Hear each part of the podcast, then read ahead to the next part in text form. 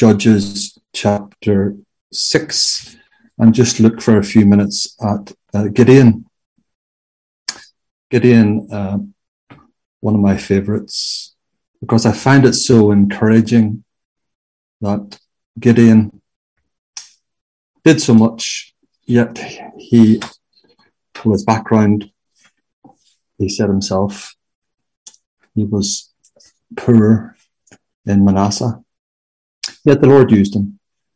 So uh, Judges chapter 6 and uh, just coming in there at verse 11. Uh, what, well, my wife was trying to encourage me a few minutes ago as I uh, sit down here to give the meditation. And uh, she was saying, keep it simple, Stephen. Well, sometimes I find that very difficult because there's so much one could say about the scriptures, and there's so much comes out of it. And uh, Gideon, I find very encouraging for lots of reasons. Uh, he was just as a as an introduction. Let me uh, just give a few things that I find really encouraging about Gideon. He was a nobody, and he knew it. He said himself, "You know, oh my Lord, wherewith shall I save Israel? Um, behold, my family is poor in Manasseh, and I'm the least in my father's house. This is verse 15. He, he just knew who he was. He knew his place in life.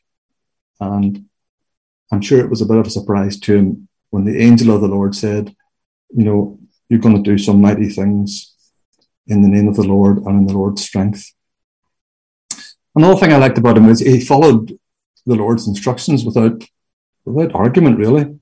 He threw down that altar of Baal, although he, he nearly lost his own life because of it. And uh, another thing that is encouraging is the Spirit of the Lord came upon him. Uh, this is verse 34. It says, The Spirit of the Lord came upon Gideon, and he blew a trumpet, and Abiezer was gathered after him. So the Lord obviously used him, but the Spirit of the Lord came upon him. And he was very human. I just love this. he was a very human person, really, because he needed uh, reaffirmation of what the Lord had said the Lord was going to do. And the Lord did help him. The Lord uh, showed him um, that sign uh, when he took the fleece out. And then he wasn't happy with that. He put the fleece out again. And the Lord did help him to understand, yes, I am with you. Yes, I will perform these mighty things against the enemy, against the Midianites. Yes, it will happen. And then even before the battle, he had this, uh, the Lord told him, you know, if, if you're not sure, go down to the camp and listen. And he heard this account of this dream that this Midianite person had of this barley bread that came tumbling down. These are well known stories and we're familiar with them, but it really helped Gideon and he uh, was helped in his spirit and knew that the Lord was with him. And I just find that so lovely that in the human, we have our times and think, oh, is the Lord really working? Is the Lord really calling me? Am I doing the right thing? And the Lord helped. And I just find that so encouraging. And Gideon was also very careful to give the Lord the glory and to worship the Lord. And he built an altar unto the Lord and worshiped the Lord. And then he, he, when the people wanted him to rule over them, Gideon said, No, the Lord will rule over you. Not me or not my son. The Lord will rule over you. So he wasn't power hungry in any way. There's lots of other things one could say as an introduction to Gideon and his encouraging uh, life, but he was a, a diplomat as well. when the men of Ephraim complained, he was able to circumnavigate their complaint and uh, ease their issues that they had. And then he had a very strong sense of justness and rightness. Uh, when the people wouldn't feed his army, he uh, came at them with uh, thorns, as it says. And then his personal zeal was evident as well in defeating the enemy. He himself slew the kings Zebah and Zalmunna when his son just couldn't, wasn't up to it. So he had zeal. But those are just by way of introduction of Gideon himself, the man who was a nobody and who knew it, yet the Lord used him. But uh, just on that, going back to verse 11 of Judges 6, it says, And there came an angel of the Lord and sat under an oak. Uh, I didn't know it was Labor Day, but just contrast the angel of the Lord sitting under the oak. And Gideon was hard at work. Gideon was there threshing wheat by, beside the winepress. The angel of the Lord sitting under the oak. Gideon hard at work. Such a contrast. Says there in Hebrews, there remaineth a rest for the people of God. And it's just so lovely to uh, just be in that place of rest, of knowing that the Lord is in a situation knowing the Lord is helping, knowing the Lord is going to come along, revive us, restore us. What a rest there is in the Lord. But Labor Day, it might be in the US, but there's a rest from our labours in the Lord.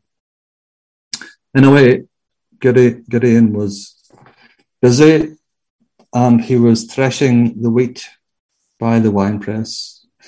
And this is a picture of the Lord because to thresh wheat is to beat it out, to separate out the seed from the, the husks or the chaff. And we know our Lord was beaten, it tells us in Isaiah. He was wounded for our transgressions. He was bruised, bruised for our iniquities. The chastisement of our peace was upon him, and with his stripes we are healed. It pleased the Lord to bruise him. He hath put him to grief. And this is a picture of the Lord. The Lord himself, his body was broken. We celebrated last night being round the Lord's table, breaking that bread, a symbol of his body that was broken for us at Calvary, for us sinners. And Gideon was threshing the wheat by the winepress. The winepress is where grapes are trodden, they're bruised, they're broken, and out comes the juice. And the Lord shed his blood on that tree and it tells us in John, First John, it says, the blood of Jesus Christ, his son, cleanses us from all sin. And we're ever so glad of that cleansing flow of the blood of the Lamb that was shed on Calvary's tree. So the winepress tells us about the Lord and the shedding of his blood.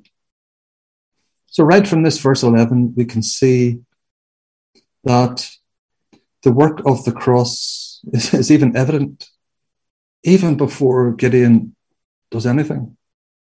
The work of the cross.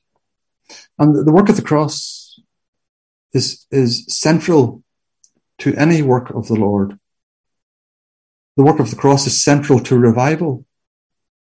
The cross is the starting point for us. We, we, we were saved by the Lord's work at Calvary. And we come to Jesus by faith in the finished work of that cross. And the cross is fundamental to our going on with the Lord. The Lord was going to do a great thing in, by using Gideon. And uh, before anything was done, the cross, the cross. And we're asking the Lord to do a great thing, really. We're asking the Lord to revive us, to revive our churches, to revive us in the midst of these years, in this generation. And the starting point is the cross. Every day, it's the cross of Christ. And before we can look even to a future revival, we'll have to look back continually to the cross, the Lord's work of redemption for sinners. And we come to Him in the merits of that cross. Our sins are covered, washed away. So we do thank the Lord for this work of Calvary. We thank the Lord for, for the central work Gideon threshed wheat by the winepress to hide it from the Midianites. Gideon was employed in the process of separating the grain or the seed from the husk or the chaff. That was his job. That was what he was doing. He obviously needed the bread to live by, hiding it from the Midianites. He was trying to get at the goodness of the wheat, which is the word. And it took some labor to get right down to that good part, right down to separate out the seed or the goodness from the husk. And as we're often reminded in this prayer group, Stephen reminded us recently, we have to meditate on the word to extract the goodness. We need to spend the time in the closet to extract the goodness from the word of God. And we need the help of the Holy Spirit as we meditate to bring out that goodness, that daily bread each day for us. And before our friend Gideon did anything or was used of the Lord to do anything mighty, he was threshing. He was there threshing. And we have many a time in this prayer group heard the word of God. We hear it every time. Threshed. The wheat is threshed. The, the goodness is, is brought out for us. Even under difficult circumstances, Gideon's uh, circumstances were not favorable the enemy, this great horde of Midianites, people from the east, he was trying to thresh it out uh, while this great enemy was so close. But he needed that sustenance. He needed that food. He needed that daily bread. And so do we. Every day, we need that threshing out of the Word of God. We need to be employed in this labor on a daily basis and we need the Spirit of God. How essential it is to have the Spirit of the living God on the Word so that our hearts can be sustained in difficult circumstances and we can be brought to the place the Lord wants us to be and to have the understandings that the Lord wants us to have to have. And the Lord can use us. We may be poor, we may be the least in our household. We may be the nothings. We may be less than nothings, like myself. but the Lord can use, and the Lord does use His chosen, His elect. So as we come uh, down to prayer, it's just a little, another reminder, I suppose, of the centrality of the cross of Christ in our endeavors and a reminder of just that necessity for the breaking of the daily bread, for meditation on the Word of God, the essential element for our lives in these difficult circumstances. So I just pray the Lord will help us as we gather around and seek His face for restoration, for revival.